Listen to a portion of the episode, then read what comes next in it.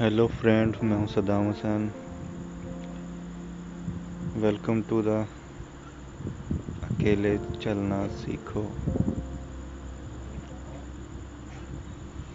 زندگی کے اندر کبھی بھی اپنے آپ کو کسی پہ ڈیپینڈنٹ مت کریں. جب آپ کسی کے اوپر ڈیپینڈ کریں گے، ڈیپینڈنٹ ہوں گے، تو وہ آپ کو کبھی کسی طرح ٹریٹ کرے گا، کبھی کسی طرح ٹریٹ کرے گا، جس سے آپ کا مورال بھی ڈاؤن ہوگا اور آپ صحیح طریقے سے گرو بھی نہیں کر سکیں گے.